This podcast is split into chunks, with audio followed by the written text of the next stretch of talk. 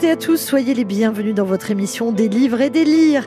Aujourd'hui, nous avons la chance d'avoir à nos côtés Bénédicte Giusti, Françoise Ducré et Patrick Vignoli. Bonjour à tous les trois. Nous allons parler de Proust, roman familial de Laure Murat. Et puis, vous allez, les uns et les autres, nous proposer une lecture, ou pas d'ailleurs, parce que des fois on se trompe, évidemment. Alors, je crois que c'est pas le cas pour le livre commun, dont je n'ai pas lu la moindre ligne. Eh oui, une fois n'est pas coutume. Vous allez parler, vous, Patrick, euh, du livre Un trou dans le ciel de Philippe Aronson. Vous, Bénédicte, vous parlerez euh, du livre Le café sans nom de Robert C'est à l'heure. On va essayer de le prononcer Ouais, comme ça. doit dire comme ça. C'est un nom mais- autrichien. Ouais. Et puis Veilleuse du calvaire de Lionel Trouillot par Françoise Ducret. Lionel Trouillot, c'est un auteur que nous suivons depuis euh, longtemps et que nous aimons beaucoup, un auteur haïtien. Et donc voilà son nouveau roman. Vous allez bien? Oui, très bien. Oh là là. Oui, Très bien. le ton, le ton est donné. Qui a envie de commencer pour Proust? Bénédicte. Alors, euh, Ai-je bien fait de ne pas le lire? Ah non, vous devez le lire. hein. Ah, voilà. Moi, bon. je me suis, je me suis, Je, je le me mets suis dans ma liste de cet été? Oui. C'est-à-dire, j'ai longuement hésité parce qu'il y a cette mode des, des auteurs qui veulent établir une sorte de parallèle entre un artiste et leur propre existence. Et je trouve que c'est rarement euh, réussi. On attend un hommage et c'est euh, ça verse dans l'autocélébration. Mais là, euh, ce n'est pas du tout le cas. Et, et je trouve que c'est. Alors pour moi, ça relève davantage de l'essai, si vous voulez, que je trouve absolument passionnant. Donc Laure Murat, elle est historienne de la littérature. Elle enseigne à la célèbre université euh, de Los Angeles. Et donc, il faut revenir à son histoire familiale pour comprendre toute la jeunesse de ce livre. hein. Elle est euh, issue d'une grande famille aristocratique, une famille dont certains membres apparaissent dans la recherche du temps perdu. Elle a le titre de princesse, donc elle a évolué dans un monde en apparence ultra privilégié, mais dans lequel, elle le dit très rapidement, hein, euh, pleurer par exemple, c'est se comporter comme une domestique.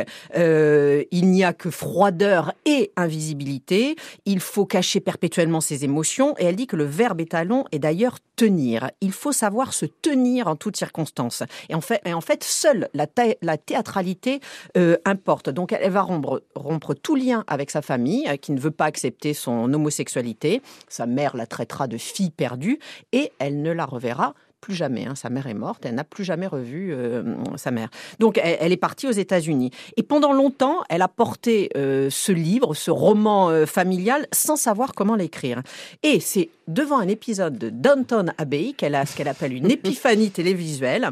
Euh, elle voit le maître d'hôtel mesurer Ouh, je l'aime la déjà. distance entre la fourchette et le couteau afin de s'assurer qu'il y a un écart euh, euh, identique entre les couverts pour chaque pour chaque convive. Et ce geste, en fait, va raconter tout le monde dans le dans tout l'univers dans lequel elle avait évolué. Et comme elle était en, en même temps en train de travailler sur Proust, elle a finalement trouvé le moyen de raconter son histoire. L'analyse proustienne de l'aristocratie qui éclairait mon milieu d'origine mieux que l'expérience vécue de l'intérieur constituait, contre toute attente, l'instrument le plus performant d'une désaliénation sociale. Et voilà, donc le génie de Proust est devenu pour elle l'instrument lui permettant de raconter euh, sa libération et de s'émanciper euh, totalement. C'est sa psychanalyse. ça a quoi. été sa Ouais. planche de salut, véritablement. Mais je vous assure, ça n'est jamais artificiel. Euh, là, la, la- la littérature, d'une certaine façon, l'a, l'a sauvée. Parce qu'elle, elle vivait, elle le raconte très bien, elle vivait dans un livre de Proust. Tout ce qui racontait Proust, c'était, c'était son univers. Mais si à la maison, il y avait des citations constantes. mais voilà, ah oui, c'est Euh, ouais. Et sa famille recevait Proust Voilà, dans et- ses et voilà, salons. et hein. Ils ont fréquenté, enfin, les, ses ont fréquenté euh, Proust. Ses hein. arrière-grands-parents, il y a Oui, le oui, nom de ses arrière-grands-parents dans le livre. Et euh, si vous voulez, donc, alors c'est vrai que son histoire euh, familiale et personnelle est essentielle puisqu'elle est à l'origine de ce livre, mais c'est ce que je disais en préambule, pour moi, c'est d'abord un essai euh, sur Proust et sur le regard qu'il a porté sur l'aristocratie euh, française, qu'il a d'abord lui-même vénéré. hein. Il a voulu euh, pénétrer ce milieu, etc. Mais ensuite, elle dit la recherche et la critique la plus cruelle et la plus subtile de l'aristocratie française à laquelle se soit jamais livrée la littérature. Et vous avez la recherche qui devient une sorte de tombeau de l'aristocratie. Et ça, c'est passionnant parce qu'on a, on a une vision complètement erronée, très souvent, pour tous ceux qui mm. ne l'ont pas lu, de, on dit, voilà, c'est l'auteur euh, un peu pédant, etc., qui parle. évidemment, ce, ce n'est pas cela. Il a au contraire mis en lumière, et elle le fait aussi, toute la, toute la vacuité de ce monde. Euh, il a montré que tout n'était que mascarade, euh, contrainte stérile et, et, anéantissement, si vous voulez, du, libre arbitre. Hein. On joue un rôle social et l'on ne sort jamais de ce rôle euh, social. Et donc, il a aussi, et ça j'ai trouvé, c'est un des, un des éléments que j'ai trouvé le plus intéressant, il y a, elle a montré, enfin les deux, d'une certaine façon, tout ce qu'il y avait de vulgaire dans l'aristocratie, parce qu'on joue le naturel et la simplicité, mais on ne l'est jamais. On revient à cette idée de théâtralité, tout n'est que mise en scène. Et euh, mais voilà, mais il y a eu souvent méprise sur les intentions de Proust. Je, peux la citer, ah bah, moi qui n'ai pas lu le livre, il faut que je la ramène évidemment. J'ai fini, vers l'âge de 20 ans, par lire La Recherche. Et là, ma vie a changé. Proust savait mieux que moi ce que je traversais. Il me montrait à quel point l'aristocratie est un univers, ce que vous disiez, de forme vide. Vous parliez de vacuité. Euh, avant même ma rupture avec ma propre famille, il m'offrait une méditation sur l'exil intérieur vécu par celles et ceux qui euh, s'écartent des normes sociales et sexuelles. Voilà. Et, moi, moi, j'ai trouvé passionnant parce qu'en plus, donc, elle est, euh, c'est une spécialiste de, Proust. Elle est contaminée elle-même, dans le bon sens du terme, par l'œuvre de Proust. Elle, elle utilise tout un tas images qui sont très proustiennes. Le kaléidoscope, la lanterne magique, ce sont des passages. La lanterne magique, c'est un passage clé de, de la recherche du temps perdu. Et, euh, et elle dit bien, euh, et elle le cite. Alors c'est un plaisir aussi pour ceux qui aiment, euh, pour ceux qui la aiment de Proust, voilà. mais elle dit bien qu'il ne faut pas avoir peur de lire Proust. Et, et, et, ensuite, elle conclut son livre aussi sur une très belle définition de ce qu'est la littérature en général, qui doit se placer, dit-elle, sous le signe libératoire du flux. J'aime bien cette, cette image. Donc, alors c'est vrai que ça peut faire un petit peu peur un livre qui s'annonce comme un texte basé sur la continuité entre l'esthétique mondaine et la stylistique proustienne. Voilà, euh, moi je me suis un tout petit peu ennuyée dans les passages où elle parle un peu trop en détail de sa généalogie. Là, j'ai un peu perdu le, le, fil. voilà, ça, ça je, elle m'a perdu. Mais, euh, mais voilà, mais moi, je me suis régalée euh, parce que voilà, aussi j'aime la langue, j'aime la langue de Proust. Alors Proust aussi, c'est intéressant, tiens, parce qu'on on dit rarement du bien des liseuses, mais c'est pas mal. Voilà, si vous avez ah une liseuse pour euh, mm. lire ou relire Proust, euh, voilà l'intérêt de, de la liseuse numérique. Françoise, et ah merci, bah, et merci quand même, s'il vous plaît, à Bénédicte, qui n'a pas dit un mot de la mise en abîme de la littérature et de l'écriture. ah, pardon. Pour vous laisser, pour vous. Oh, moi, non, je sais pas si c'est ça que Ils se sont concertés avant. En tout cas, je voulais juste que je les connais. juste une précision euh, sur Lourd Murat, sur sa généalogie, parce qu'elle descend du prince Murat. Et moi, je, savais, je, savais que voilà. Qui a été l'époux de Caroline Bonaparte. D'ailleurs, le prince. parler de tout ça. Elle est, oui, elle est, bah oui, voilà, il fallait bien en arriver là. Et, euh, et d'ailleurs, je crois que son père se prénomme Napoléon. Mmh. Donc en plus, Napo. Euh, Napo. Et, euh, et, donc elle est donc ce prince Murat qui était l'époux de Caroline Bonaparte et roi de Naples évidemment sous le Premier Empire et elle descend donc de la noblesse d'empire par son père, mais la de, la noblesse d'ancien régime par sa mère, mm. par le duc de Luynes, qui ah apparaît aussi dans la recherche. Donc c'est assez, c'est la vraie euh, famille aristocratique. Alors en effet, vous l'avez dit, je ne vais pas revenir là-dessus, sa libération mm. euh, de l'aristocratie par Proust, mais pas seulement parce que en fait, euh, elle a été libérée aussi par la présence dans l'œuvre de Proust de l'homosexualité. Sodome et Gomorre, Charlus. Charlus, en fait, Proust devient pour lui un allié et, presque une porte de secours, puisqu'il lui montre aussi le pouvoir de la littérature pour se libérer de ces carcans de l'aristocratie qui ne, qui ne supportent pas, évidemment, euh, l'homosexualité. Euh, elle analyse aussi, euh, sous cet angle-là, je vais continuer, les rapports maître-domestique qui Mmh. qui, qui existe à l'époque de Proust. Et, là, alors non seulement dans la recherche, mais elle est allée voir ce que Proust a fait lui-même, c'est-à-dire qu'il est allé dans les maisons closes homosexuelles pour euh, je ne sais pas y faire quoi, mais aussi on a une vague idée quand même, mais enquêter également. Et là, elle se rend, il se rencontre, Proust, et elle nous, le, elle nous en rend compte, euh, Lormura, que, euh, que dans les maisons homosexuelles, eh bien, les rapports de classe s'inversent avec la passivité des maîtres dans l'acte sexuel, euh, parce que euh, c'est dans ces maisons closes homosexuelles que se rencontrent finalement les domestiques et les, et les aristocrates. La, la, bourgeoisie en, est, en, étant, euh, en étant complètement exclue. Euh, et donc, euh, si vous voulez, ce qui est important aussi, vous l'avez dit, c'est, c'est un essai aussi sur l'œuvre de Proust. Et l'entrée, elle est, elle est par les personnages. Alors, on sait que ce qui nous perd un peu dans la recherche, c'est quand même tous ces personnages, parce qu'il y a à peu près 900 personnages, dont 200 sont importants, mais c'est déjà quand même quelque chose de difficile à suivre pas facile de s'y retrouver, d'autant que, et ce qui l'intéresse aussi Laure Murat, c'est que euh, dans le livre de Proust, vous l'avez dit, l'aristocratie euh, finit mal chez Proust, mais aussi euh, Proust aime bien montrer la transformation des personnages parce que et le masque aussi. Ils sont souvent, ils, se transforment du début à la fin de la recherche. Par exemple, il y, a un exemple assez criant, c'est Madame Verdurin qui épouse qui épouse un Guermantes. donc là aussi, c'est assez intéressant. Je pense que c'est quelque chose qui l'intéresse. Et, et, Proust invente aussi des noms à l'intérieur des généalogies réelles, puisque Luynes, puisque mm. les Guermantes, tous ces personnages qu'il a finalement connus lui aussi, euh, se transforment dans, ses livres. Et, euh, d'ailleurs, euh, le refus hein, d'André Gide du manuscrit de, Proust, c'était, eh bien, il y a trop de duchesses et trop de, de comtesses c'est pour ça que son manuscrit a été refusé euh, chez Gallimard. Euh, et donc, effectivement, il est très moqueur euh, par rapport à cette aristocratie. Et, il faut dire aussi, non, je sais plus parce qu'elle a tellement dit vous allez très loin, vous allez très loin. Et, il faut dire quand même qu'en 1904, Proust commence à fréquenter l'hôtel Murat à Paris, qui appartient donc à l'arrière-grand-mère ah de l'autrice. Euh, elle y possède le sabre d'Aboukir et la tenue de caporal de Bonaparte dans, cet hôtel particulier. Euh, et donc, Proust rencontre cet entourage et les transforme en, personnages romanesques. Et donc, je trouve que c'est particulièrement intéressant, ce qui fait finalement de ce livre un ouvrage de référence quand on veut, quand on veut étudier Proust sous l'angle des personnages, qui est finalement le plus intéressant. Je pensais que vous alliez nous parler aussi de l'écriture et, euh, et puis finalement non, vous nous parlez d'histoire, comme quoi vous me surprenez euh, encore. Toujours, mais c'est mon charme. Patrick Alors moi j'ai découvert Laure Murat avec, euh, avec cet essai autobiographique et j'ai beaucoup apprécié pour plein de raisons, puisqu'elle réussit vraiment avec brio à entremêler... Essai autobiographique, on l'a pas dit ça. Non, il a dit essai, autobiographique. c'est pas mal. C'est un essai quand même. C'est très bien, très bien, c'est bien défini. Ouais. merci. Je m'arrête là. Non, non, c'est vrai, c'est bien. Parce qu'elle a réussi à entremêler vraiment sa propre histoire avec celle du célèbre roman de, Marcel Proust, à la recherche du temps perdu. Euh, j'ai pris vraiment beaucoup de plaisir parce que euh, il y a beaucoup de références historiques, il y a beaucoup de références littéraires.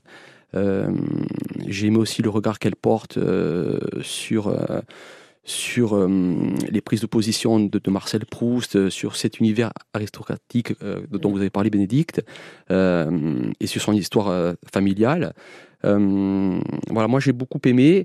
Euh, j'ai aimé aussi le fait qu'elle, euh, au-delà de l'écriture, hein, puisque l'écriture, on, va en parler aussi, c'est vraiment une écriture qui est assez érudite, mais c'est quand même une écriture qui est quand même assez aisée à lire. Hein. Ce n'est jamais pédant. Voilà, c'est vraiment. Non, non. alors que c'est brillant. Hein. et... et... je trouve qu'elle a évité un piège parce que la position de l'écrivain, elle permet souvent de régler des comptes. Mm. elle, je trouve qu'elle se met dans la position inverse grâce à, sa position d'écrivain, d'écrivain en fait. Euh, elle évite le piège de la complainte ou de la plainte ou, même de la vengeance, comme on a pu lire dans, certaines biographies, euh, une sorte de vengeance qui, est retournée contre les siens. Et là, elle, dresse plutôt un portrait, un, portrait qui est profondément, on le voit, euh, on, peut dire ému de son père, hein, qui est euh, qui, qui, qui, était appelé Napo, qui était producteur des premiers films de Louis Malle, qui était amoureux. Le seul qu'elle sauve euh, finalement euh, dans un cette amoureux, qui était un amoureux aussi de, la littérature, évidemment, écrivain aussi. mais aussi, je trouve qu'elle a aussi un, regard aussi assez aimant envers la mère, même si elle lui dit que ce, ce que vous avez dit tout à l'heure, quand elle lui annonce son homosexualité, qu'elle est euh, c'est une fille perdue. Moi, j'ai l'impression qu'elle la sauve pas, sa mère. Hein. je trouve. bon, mais c'est mon point. Je trouve le, le, seul bémol, c'est que parfois, elle oublie de prendre en compte le facteur générationnel de tout cet environnement-là et du rapport, euh, surtout de mm. la mère-fille, mm. euh, puisque ce sont des rapports aussi. Mais essai alors ou roman Parce qu'elle appelle ah comment y a rien, y a... roman familial. Non, non, mais c'est il y a rien de. C'est un essai. Il y a rien de. Mais il y a quand même une matière romanesque, j'allais dire dans ce, dans ah tous ces la personnages. La seule matière romanesque, c'est celle de, celle de Proust, hein, quand elle parle. Et de sa vie aussi, parce, que, ça pourrait être aussi. Mais elle en parle. Et là, ça me généalogie. Elle, en parle. Alors, elle parle beaucoup de sa généalogie, mais pour rebondir un peu sur ce que disait Patrick, elle reste quand même extrêmement pudique. Et ça, je pense qu'elle est en partie toujours conditionnée par, euh, ah, par son environnement. Elle, elle parle très peu de ses sentiments. Elle dit une fois, alors on comprend combien elle a souffert, mais elle n'est jamais dans, dans, les fusions. Et voilà, elle vous dit une fois qu'elle est homosexuelle. Voilà, on n'est pas dans un texte militant. c'est pas, du tout ça. Hein. mais ce qui, est intéressant, tout l'intérêt du texte, oui, je trouve. Vrai. Et ce qui est intéressant aussi, euh, c'est sa recherche du temps aussi, parce qu'il y a beaucoup de strates temporelles, et je pense qu'elle a voulu faire un parallèle aussi peut-être avec l'œuvre de Proust euh, et avec ce titre, La recherche du temps perdu, qu'elle recherche elle aussi euh, finalement pour se guérir. Oui, je pense qu'elle fait son texte proustien. oui, c'est ça. Patrick.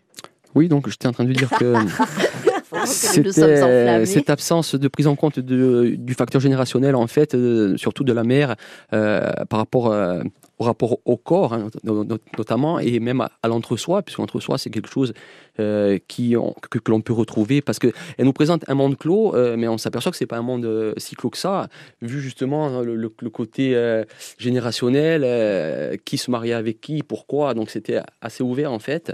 donc voilà, elle aurait pu être prendre en compte ce facteur générationnel-là pour, pour, euh, pour expliquer les rapports un petit peu distendus euh, de la mère et ça, ça, la complexité euh, du, du, rapport au corps, notamment avec sa fille. Eh eh oui, Est-ce qu'on a un extrait? Moi, j'en ai un, évidemment. Allez. Mais un peu long. J'ai deux, un ou deux paragraphes. Hein. Ah oui. Vous faites deux paragraphes. Vous choisissez ce que vous voulez, puis après on arrêtera là. Ah, non, euh, alors, sur Proust. Euh, bon, alors je lis le roman familial de Lormura. Non, ce que vous voulez. Alors, oui, non, mais c'est pas très long. Très vite, j'ai identifié l'espace de la recherche à la modernité et aux perspectives infinies de Los Angeles, à ces flux autoroutiers dont on distingue la nuit, depuis le hublot de l'avion, les traînées lumineuses en filaments continus qui ressemblent aux coulées de lave d'un volcan. Ce livre qui ouvre et décloisonne, ce livre du monde sensible et des expériences sensorielles, je le retrouvais dans une ville où le corps n'est jamais entravé, toujours libre de se mouvoir plus loin, sur une ligne d'horizon que rien ne bloque. Il n'y a pas de centre à LA, ville de la déconstruction par excellence, pas plus que dans la recherche. S'y aventurer, c'est parcourir un texte qui n'a pas d'explication définitive, univoque et transcendantale, c'est explorer la longue chaîne des signifiants dont le sens n'en finit pas de proliférer. Anatole France prétendait la vie est trop courte, Proust est trop long. Annerie intégrale et fielleuse. J'ai toujours pensé l'inverse. La vie est trop longue et la recherche trop courte. Le roman fait 3000 pages, soit, 3, 130 euh, heures de lecture en deux mois, selon de savants calculs. Impensable, vraiment. Personne n'est obligé de lire Proust, mais tout le monde perd à l'ignorer. On le lira à 20 ans, 30, 40, 60 ans, peu importe. Comme les rencontres amoureuses, la lecture de la recherche attend son heure. Elle ne peut en aucun cas être forcée. C'est la lecture consentie par excellence et dont mm. celle qui procure les plus grands plaisirs. Oh, et puis, pardon, aussi sur la consolation, il y, a, il, y a de, il y, a de, très belles phrases sur la consolation que lui a donné Proust. Et elle cite également euh, comment. Euh, Chalamov, notamment dans la Colima, qui cite Proust parce qu'il l'a consolé, et également Philippe Lançon, dont on avait parlé aussi, que Proust a consolé également. Et puis dans notre entourage, moi je connais plein de gens que ah Proust a consolé. Et elle est encore dans la liste du Goncourt. Alors, ce qui ah. signifierait quand même ah. aussi un changement de. de, de, ben, ça avait déjà eu lieu avec Philippe Plançon. Ben non, justement, il ne l'avait. je crois que justement, il ne l'avait pas eu. On disait non, mais le, le, Goncourt ne récompense que des œuvres de fiction. et l'année dernière, il y a eu euh, Vivre vite, qui n'était pas une œuvre de fiction. Et là, euh, voilà, si c'était ben, elle, on serait euh, voilà, dans quelque chose qui. voilà. Moi, je voudrais dire juste, ça aurait pu être un livre euh, euh, elle a réussi son pari parce que euh, c'est un livre qui donne envie soit de redécouvrir à la recherche, soit de le lire, tout simplement, pour ceux qui ne l'ont pas lu. C'est vrai. Dans un instant, nous allons parler avec vous, Patrick, du livre Un trou dans le ciel de Philippe Aronson.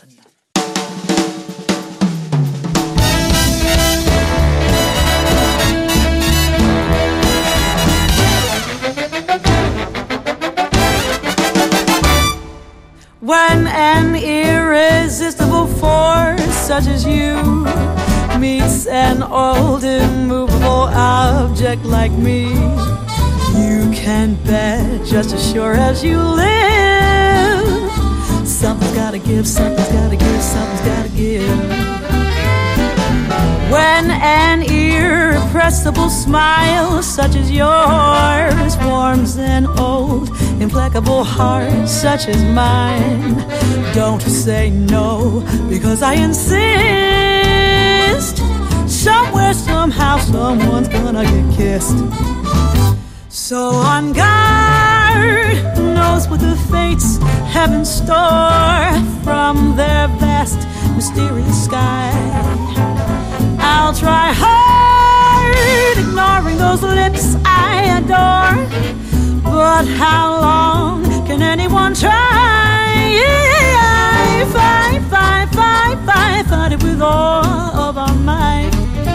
Chances are some heavenly star spangled night. We'll find out just as sure as we live. Something's gotta give, something's gotta give, something's gotta give.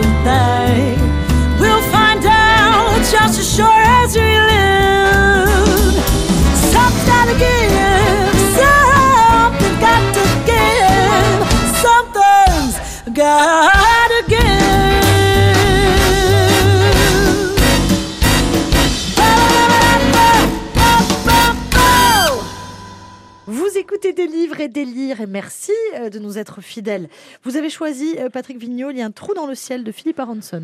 Oui, alors pour plusieurs raisons, parce que Philippe, euh, c'est un, c'est devenu un ami avec le festival Librimond. Il pense qu'on le reçoit lorsqu'on a des, des, auteurs euh, anglo-saxons, c'est notre interprète euh, principal. Et puis c'est devenu un ami, donc au fil du temps. Et je ne savais pas qu'il était aussi euh, auteur avant d'être interprète. Et du coup, il m'a envoyé gentiment son livre, Un trou dans le ciel, qui est paru en 2016 aux éditions Inculte.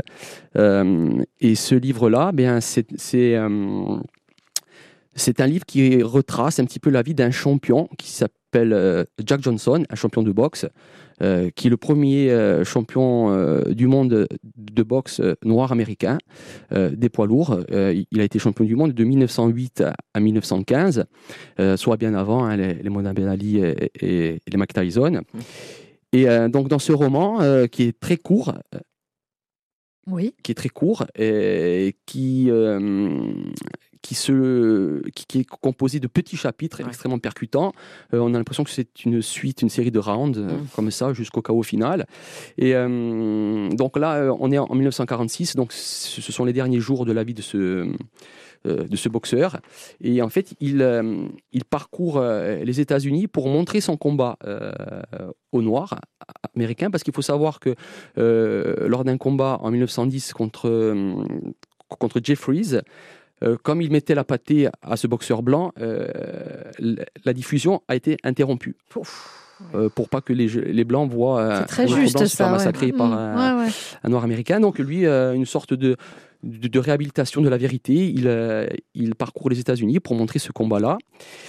Et voilà, donc Phil Paronson, il nous livre vraiment un récit qui, qui est vraiment très impulsif, qui est de cette vie trépidante, un champion euh, hors norme, hein, parce qu'il était, euh, même lui, il était impulsif, il était provocateur, il était accro à la marijuana, euh, c'était un débauché sexuel, et il dégainait Mmh. dès qu'il voyait Ah une nana, il dégainait, comme il ouais. l'appelait, lui, euh, euh, son facochère.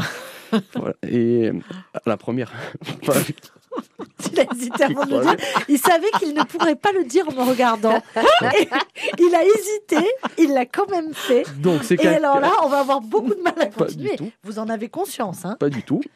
Euh, voilà, donc Non, mais il est aussi fan de musique classique. si Oui, bah, c'est ce que j'allais dire. C'est vraiment euh, quelqu'un qui est hors norme, puisque. Ouais. il déteste le jazz, le blues. euh, Ouais. Il trouve ça vraiment euh, insignifiant. Lui, il aime la grande musique et il est passionné aussi par Edmond Dantès, qui est son héros, euh, parce Et qu'il le a. monde agricole.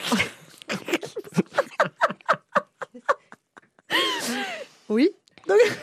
Et donc, euh, Edmond Dantès, oui, parce Ouais, que c'est son héros, parce qu'il a découvert ça par l'intermédiaire d'un ami juif. Il dit qu'il n'a pas d'amis noirs ni d'ami- d'amis blancs, mais que son seul véritable ami est juif, parce qu'il lui a fait découvrir euh, Edmond Dantès.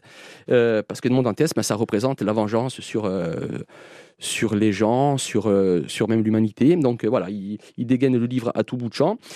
Et voilà, c'est un, un roman qui alterne vraiment des séquences brèves, euh, des épisodes de sa vie marquante. C'est un roman qui est raconté à la première personne. Et vraiment, Philippe Aronson, il réussit vraiment à saisir euh, vraiment le- euh, le- toute l'ambiguïté et toute la force de ce personnage hors norme. Euh, voilà, c'est un- une construction qui est très rythmée euh, et on, on, on déc- on découvre beaucoup aussi de, de cette Amérique de l'époque, bien que Philippe Aronson, euh, le fond, euh, le contexte historique et politique, euh, on sent que c'est pas, c'est pas vraiment ce qu'il veut, ce qu'il veut nous donner. C'est plutôt vraiment euh, euh, raconter l'histoire de cet homme qui est vraiment, euh, qui est vraiment euh, incroyable. Et euh, voilà et de le remettre aussi un petit peu à l'honneur parce qu'il a été un petit peu euh, oublié aussi. Et donc il y réussit très bien.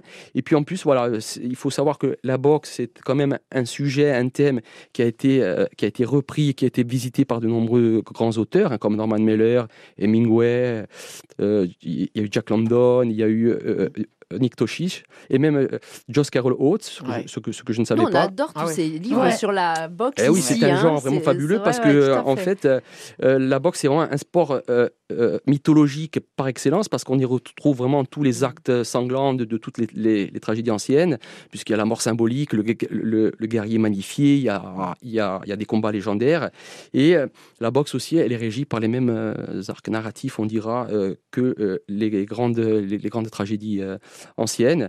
Et puis les héros, que ce soit Hercule, Achille euh, ou Mhm. Hector, eh bien, on peut les comparer à, à Mohamed Ali, à, à Mike Tyson ou euh, à Joe Louis.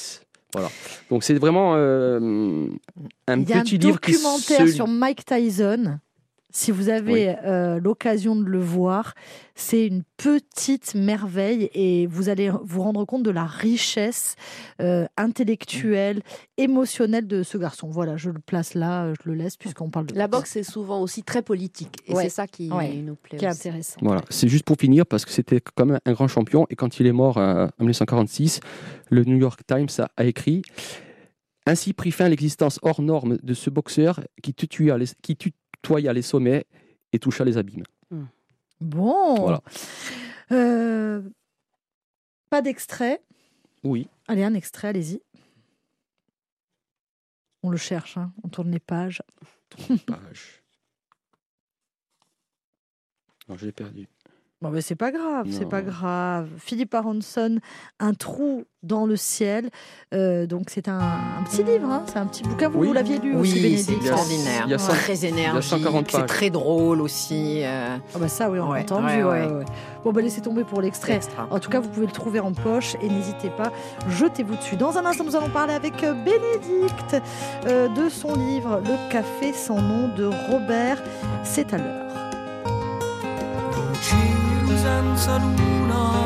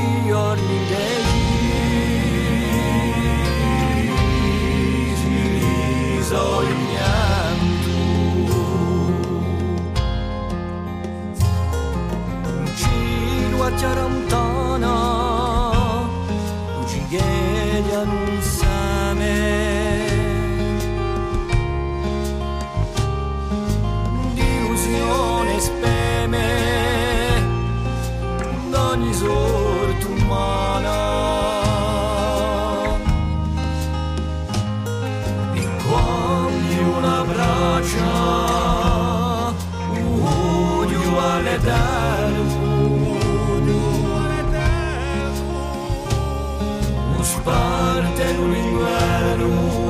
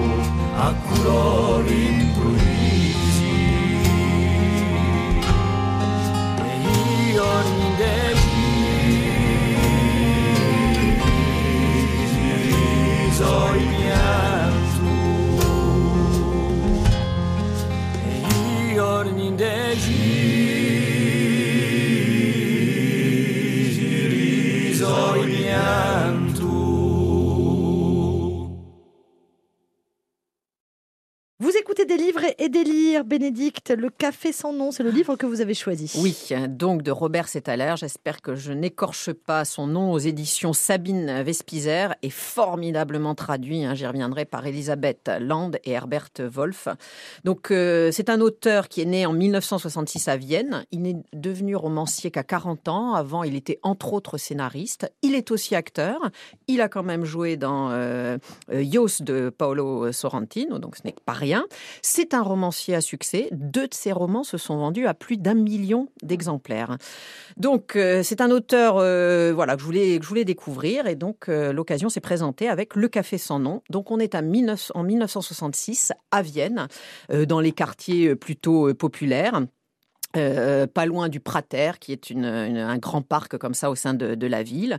Euh, Robert Simon, euh, donc il y a les mêmes initiales au passage que l'auteur, à la trentaine, travaille au marché et adore son travail au marché. Son travail lui avait toujours plu, la variété, l'effort physique, l'argent de la journée qui teintait dans ses poches le soir. Il aimait l'air clair et froid de l'hiver et la chaleur de l'été qui amollissait l'asphalte où s'enfonçaient les capsules de bière. Il aimait les voix enrouées des marchands qui se couvraient les unes les autres et l'idée de n'être qu'un petit d'un immense organisme bruyant, palpitant. Comme ça, je vous fais d'emblée entendre la voix de euh, Robert Settaler. Euh, mais la, possibilité s'offre à, ce Robert Simon de prendre un vieux café euh, abandonné. Il n'hésite pas. Alors, il faut le dire tout de suite, hein, Le Café sans nom n'est pas un livre à intrigue et à rebondissement. C'est vraiment de ces livres à ambiance que moi j'adore personnellement quand c'est réussi, bien évidemment. Et parce que l'auteur a un immense talent de peintre. Euh, peintre des émotions, des sensations. Euh, il sait décrire, il nous donne à voir, mais il nous fait aussi euh, entendre, sentir, goûter. il est capable de décrire comme ça la vie grouillante de, de, la ville, ses marchés, ses gares, et en même temps il va vous raconter comment la ville est comme pétrifiée quand il a neigé toute une, toute une nuit. Et le café se retrouve comme une sorte de refuge pour paumer, dit-il. Et il y a comme une sorte de pause euh, qui s'installe quand les gens entrent dans ce, dans ce café. Euh, il permet un petit peu de perdre ponctuellement le sentiment du temps et du lieu, et même le propriétaire aura le, sentiment que le, réel lui échappe quand il est dans son, dans son café. Et on observe comme ça les différents euh, clients. Alors chaque lecteur, je pense, s'attachera plus ou moins à certains de ces, de ces clients. Il y a les il y a les réguliers, un groupe d'ouvriers, un catcheur, une chasseuse d'hommes qui a le don euh, d'agacer Mila, qui est la, jeune serveuse, très travailleuse, très honnête, pleine de bon sens, et qui aide donc Robert dans son, dans son café. Il y a ceux qu'on ne verra qu'une fois, et moi j'ai retenu ce pasteur évangélique qui se sent seul, seul au monde, seul dans sa peau, et surtout seul au milieu d'une tripotée de catholiques. Le marbre des églises était plus dur que le trottoir des filles de rue, il était plus froid que le cœur d'Asmodée ou celui d'un écarisseur, le lit du prêtre. Parce que, effectivement, il nous peint des personnages qui sont souvent seuls. Ils passent leur existence à travailler, mais restent pauvres. Et il y a une espèce de, comme ça de mélancolie et de, lassitude euh, parce qu'on a des personnages qui ont peu de pause et peu de, de, répit, si vous voulez, euh, peu de plaisir. Euh, il y a des individus qui n'auront existé aux yeux de personne et il nous raconte cela à travers le personnage d'Arnie, qui est un homme à tout faire, un peu voyou, et, il raconte son extrême solitude. Et en même temps, c'est pas désespérant. Il y a vraiment ce, il y a quelque chose de très flou et cotonneux. Euh, il ne s'attarde pas sur les, sur les personnages et on a pourtant l'impression de, de, les connaître. Je trouve que c'est un beau roman sur l'illusion, sur ce que l'on ne fait pas de nos vies, sur ces vies qu'on traverse comme des ombres et qu'on laisse insidieusement nous passer sous le nez. Et euh, il parle de la, il y a la logeuse de Robert, euh, de Robert Simon qui en voudra à la guerre, non pas de lui avoir pris son mari, mais de lui avoir pris l'illusion d'une vie euh, réussie. Donc voilà, on a un auteur qui nous décrit formidablement l'écoulement du temps, les journées qui se dilatent et s'étirent de plus en plus. Et il y a d'ailleurs une utilisation, je trouve, dans ce roman de l'ellipse qui est très intéressant. Il ne s'attarde pas sur les moments forts, parce qu'il y a quelques moments forts hein, que je ne dévoile pas, et en revanche, euh, il, prend le temps de décrire ces moments où il ne se passe, euh, ne passe rien. Et en même temps, vous avez, parce qu'on est euh, dans les années, enfin fin des années 60, euh, il, euh, Robert Settaler raconte un monde qui est qui change. Vienne est en train d'entrer dans la dans la modernité, la télé qui émet désormais en couleur, les supermarchés qui prennent la place des petits commerçants. Et il y a ceux qui veulent profiter de cette modernité et ceux qui la voient comme une véritable hérésie. Ils sont contre la construction du du métro. Voilà. Et tout cela est dit dans une superbe langue très rythmé, euh, très poétique et très C'est chez qui? Et c'est chez là, là, trop trop de Sabine Vespizer qui euh, voilà produit toujours de petits bijoux, hein. des petites pépites. Ah oui. Ouais, Qu'est-ce qu'on sait de, de, cet auteur hein? Eh bien, pas grand-chose parce qu'il est très. Enfin, si, on, sait, on sait des choses, hein, mais il, il, il, se déplace très très discret. Voilà, il passe sa vie entre Vienne et Berlin. Et pourtant, je vous dis, à côté de ça, il joue dans un film de Sorrentino. Voilà, donc euh, ah oui. Un petit extrait? Ah bah oui. Ah. Donc le, patron de café veut organiser une fête, euh, une fête dans son café. Il avait déjà assisté à nombre de fêtes, mais n'en avait encore jamais donné. Dans les brasseries du Prater, les festivités dégénéraient presque toujours en pugilat si dévastateur que la remise en état des lieux mobilisait des bataillons entiers d'apprentis serveurs et de femmes de ménage le matin suivant. Mais il y avait des nuits d'été où, pour de mystérieuses raisons, une sorte de miracle coiffait les cimes des, les cimes des marronniers sombres. L'air vibrait alors de rire et de bavardage d'une joyeuse légèreté. Les lampions colorés brillaient d'un éclat plus clair et plus vif quand s'effaçaient les dernières lueurs du jour, et la nuit bleuissante nimbait d'une expression d'engourdissement heureux, heureux pardon, d'engourdissement heureux, les visages des hommes et des femmes qui tournoyaient en musique, étroitement enlacés sur le gravier crissant.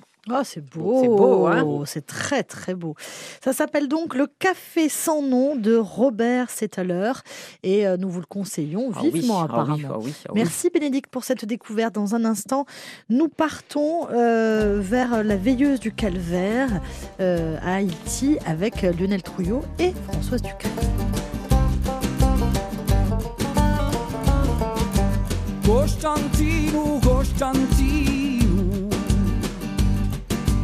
Sta camicia fior di vino di notato mattina a di portina da spino a guardarti da vicino Costantino, Costantino negra sta camicia fior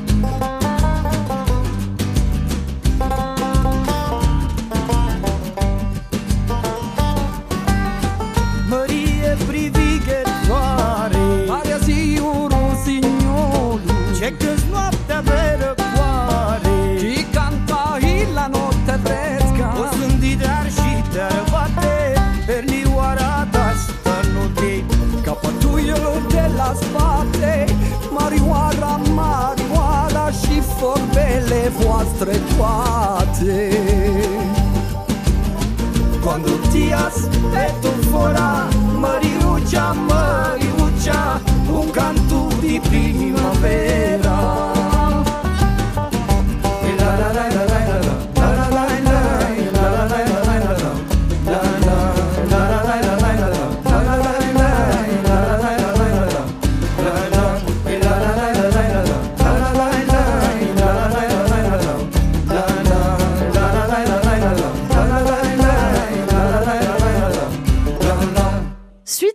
votre émission Des livres et délires avec euh, Françoise Ducré qui nous parle du tout nouveau roman de Lionel Trouillot.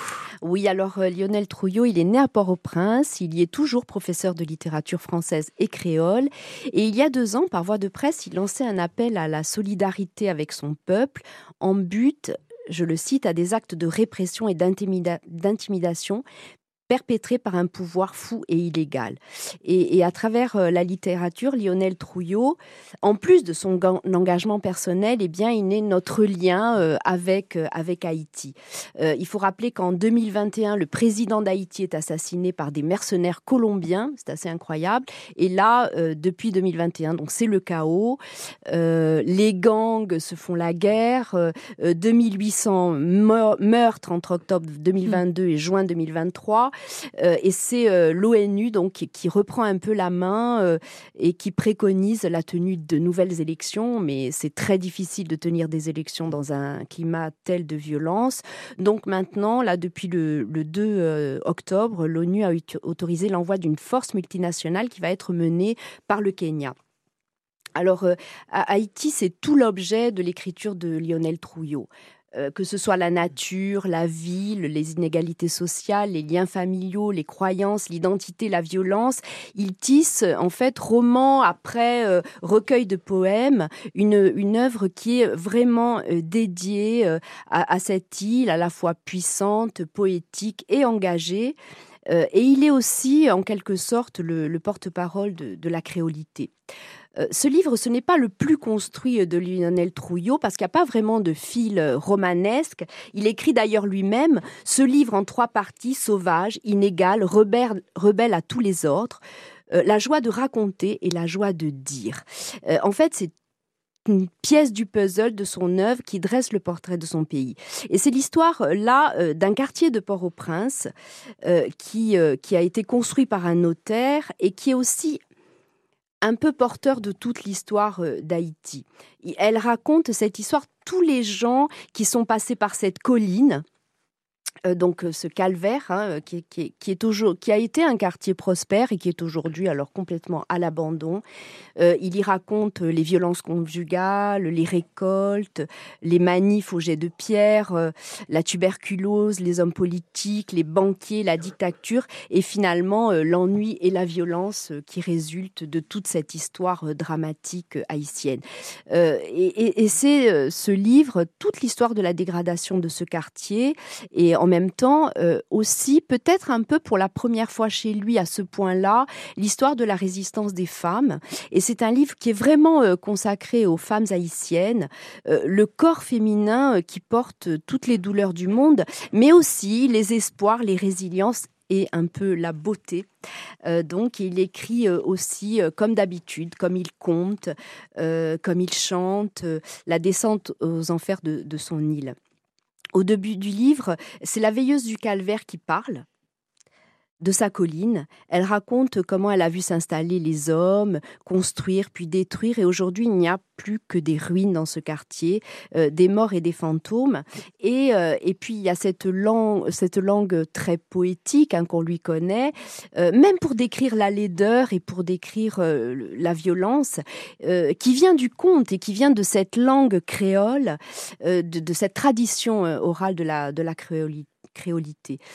Euh, donc voilà, euh, il, part donc de l'histoire aussi des oiseaux euh, à l'époque où il n'y avait pas encore les hommes. Et puis celle des amoureux, et puis celle aussi de la période de la, dictature et, du viol des femmes. Lui écrit Il n'y a pas d'avenir dans la persistance du pire. Donc je pense qu'il y a aussi, aussi un espoir. Et, euh, et, et au fur et à mesure de ce livre, ce sont les femmes qui prennent la parole, peut-être jamais euh, comme, ils- comme ils ne l'avaient jamais fait euh, jusqu'à présent. C'est où le, le- la, la perception de l'espoir dans, dans cette phrase Bah, de la résilience des femmes, Terrible, parce ouais. qu'elles portent aussi euh, Ouais. cet espoir. Et il écrit La violence Il du n'y a monde. pas d'avenir dans la persistance du pire. C'est La violence du monde s'est abattue ici sur nos corps de femmes. Oh là là. Petit clin d'œil à Antoine Albertini qui euh, m'a fait découvrir Lionel Trujillo et, et moi j'adore sa langue. Vous parlez de son écriture, c'est les amis, c'est sublime. Vraiment allez-y, lisez n'importe quoi Lionel Trujillo parce que au moins pour découvrir sa langue, c'est incroyable. Je vous en prie. Ben voilà, j'ai Ouais. terminé. Un petit hein, extrait, je- vous avez pas Oui, si vous voulez le Ah oui, tout moi, je début, peut-être la première, ce que euh, vous voulez la première page. c'est toujours très beau. Moi, la veilleuse du cavert qui était là au commencement et qui serait là à la fin. Moi, la première à escalader cette colline quand n'y passait que le vent et n'y vivaient que les oiseaux, les couleuvres et les arbres. Je ne suis pas venue te parler du passé, ni des choses du dessus. Moi, je veux te parler de l'intérieur des choses. C'est de là que je viens. L'intérieur des choses, c'est ce que le passé a fait au présent. Ce que les hommes ont fait aux hommes, je veux dire aux hommes et aux femmes. Avant, il y avait les oiseaux. Puis vinrent le sang, la violence, l'ennui, l'avidité des uns et la rancune des autres, le, simulacre et la décrépitude, la peur aussi.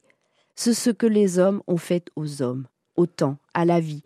C'est de cela que je parlerai, de la jeunesse et de la survivance. Je veux dire la dégradation. Le pire du pire, c'est la dégradation. C'est une longue euh, longue lettre adressée au monde que nous offre euh, Oui, toujours. Et je crois que, bon, l'actualité est très, très troublée en ce moment, comme elle l'est depuis un certain temps. Et c'est vrai que souvent Haïti est oublié. Et lui, par la littérature, il nous explique euh, son Haïti et il nous explique son combat, euh, son combat pour, pour retrouver la paix. Mais ça va être très long, euh, puisqu'en ce moment, en effet, c'est très troublé. Merci beaucoup Françoise Ducré. On fait un tour de table et vous nous dites euh, ce qu'il faut lire cette semaine. Patrick, qu'est-ce qu'on lit? Moi, j'ai commencé Trust, Très bien. voilà, de Herman Diaz. Et alors? C'est très bien. Françoise? Je- on, je- ah ben, on je- lit Trouillot Oui, bien sûr, Veilleuse du Et Murat? calvaire de Lionel Trouillot. et on lit Murat? Chez Actes Sud. Et on lit Laure Murat, évidemment. Et on la garde surtout dans sa bibliothèque. Parce que franchement, si, Si elle lève le doigt, à la c'est qu'il faut le retraite, faire. si à la retraite vous avez envie de faire quelque chose sur Proust, il faudra garder ce Non, livre parce que qu'on c'est une référence. aussi. Ouais. Ouais. Bénédicte. Donc oui, on lit Laure Murat et on découvre Robert Cétalaire. hein, Et on le laisse dans sa bibliothèque, Laure Murat? Hein oui, oui, oui, Ah ça fait partie des livres. oui, Et comment? Elle a levé le doigt, hein, je ne contesterai pas. Merci beaucoup à tous. On vous souhaite une excellente journée. N'hésitez pas à nous réécouter en podcast quand vous le désirez.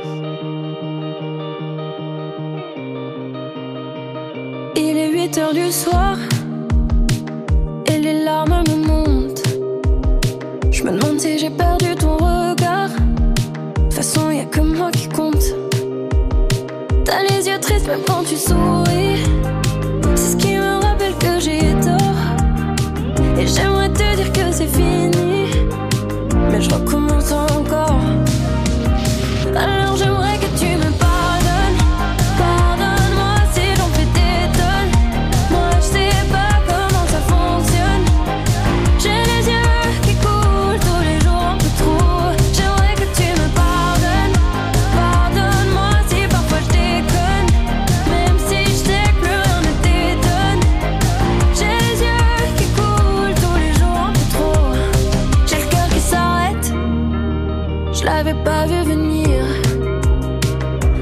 j'ai pas gâché la fête. Je sais pas, je crie sans réfléchir. T'as les yeux tristes même quand tu souris.